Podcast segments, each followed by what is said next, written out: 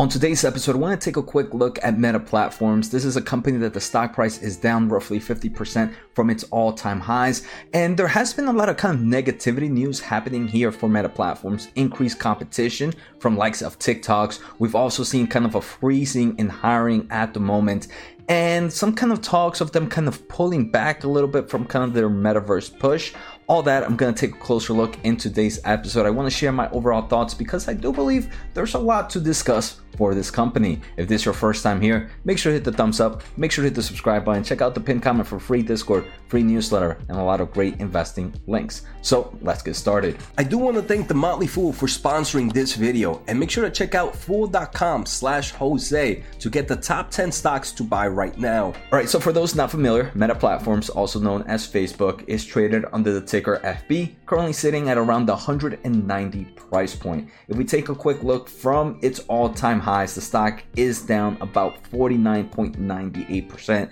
so pretty much 50%. This is insane. We can see in 2019 the stock also dropped nearly 40%. In 2020 it also dropped over 30%. So it is a company that has kind of seen these crazy, crazy swings in the past. But we are seeing a lot of stuff like this. Meta freezing freezes hiring.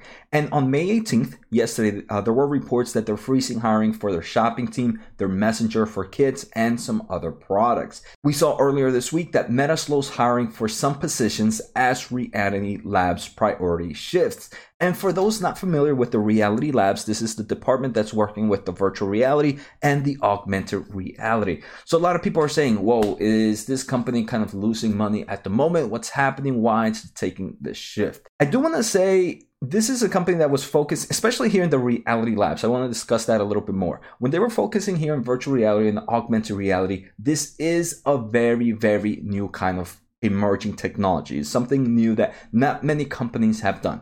And kind of me being in the engineering field, I kind of have some experience of how working in emerging technology usually works.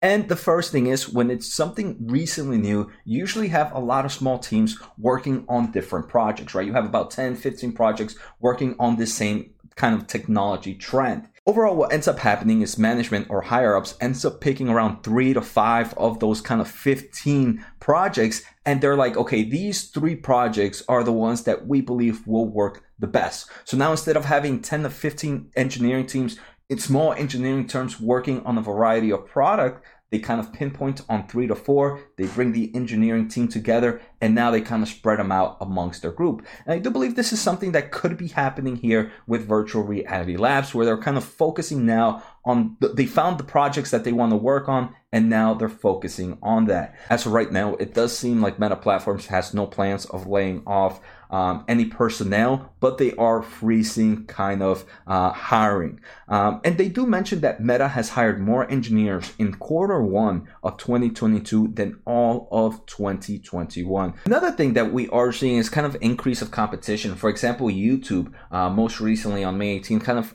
showed some new products for their advertisement market uh, and for their video market, right? So here they're teasing live streaming shopping expansion with things like co-streams and live redirects. So here they're just kind of increasing the solutions for their advertisement market a market that obviously is where Facebook makes most of its money. Then you also have competition from TikTok, where it's kind of gearing up for games, uh, including interactive mini games for TikTok Live. Uh, these are just reports at the moment, uh, but still, we can see two of the biggest players right now in the advertisement outside of Facebook are just increasing their solutions, which kind of just increase the overall kind of competition for this big player. I do want to say, in forms of all these negative news to some extent, nothing really freaks me out too much as an investor, right? I mentioned why the hiring and freezing and kind of the ending of some projects in their virtual reality labs doesn't really bother me too much, kind of coming from the engineering field.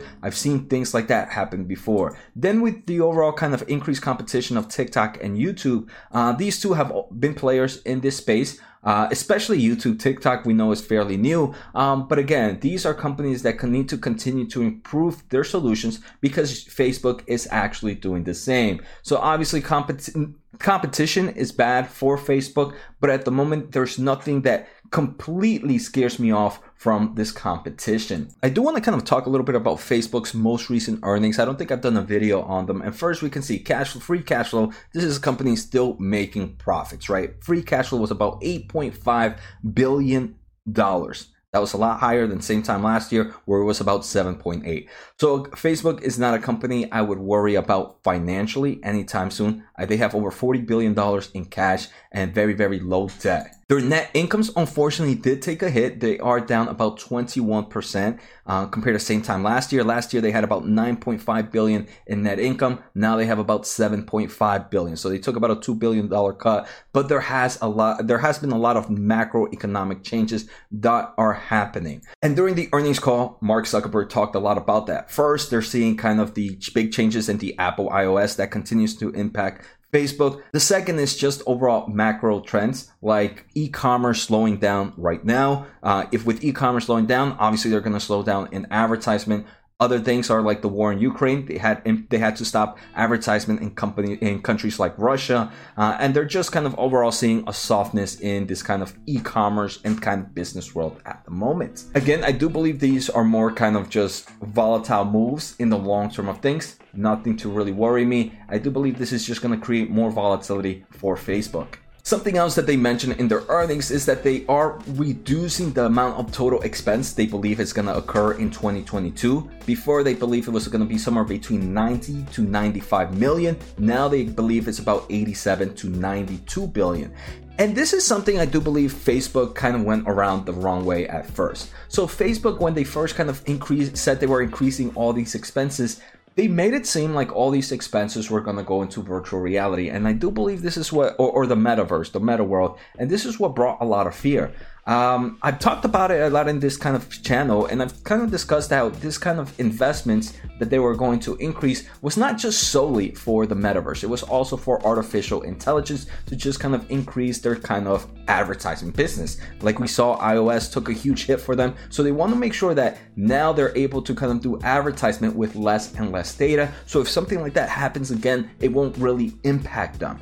Uh, and this is something I want to say Facebook did really bad at kind of disclosing two quarters ago when they kind of shifted into meta. Uh, but this year, in this quarter alone, they did mention that that's what they're going to do, right? They're making major AI investments. And this AI investment is just going to overall increase a few things the recommendations of what people watch in Facebook and Instagram and other messengers, which is going to increase engagement with increased engagement it's also going to increase um, the amount of advertisers advertisements being hit at the same time, they're also using that AI to kind of be able to kind of improve their advertisement and be able to provide better returns to advertisers. So all that is great in my opinion. They do say, and this is, I want to say another bullish thing, they do say that they were probably being a little too aggressive with Reality Labs at first, and now they're kind of shifting their move. First, they want to continue to grow in their family of apps business. And with that kind of growth there, they want to use that growth to fund the reality labs. So they want to continue to grow as a business. Great move. They believe 2022 might not be the best year for that because of all those macro uh, events that we've discussed in the past. But overall, in the long term, they want to increase profits. So Meta Platforms, in my opinion, is sitting very attractive. I do like kind of the moves that they're doing. Their investments in artificial intelligence, I believe, is going to make them a big winner. In the short term of things, I do believe they have a lot of hurdle. I mean, TikTok is definitely, definitely a big, big competitor in this market right now. But but it, I do believe right now the way the engineering team is working, this is going to be a great investment over time. I don't mind purchasing at these levels, and maybe in the upcoming weeks, I probably will increase my overall position in Meta platforms. So I hope you guys enjoyed today's episode. Take care, have a good day, and see you next time.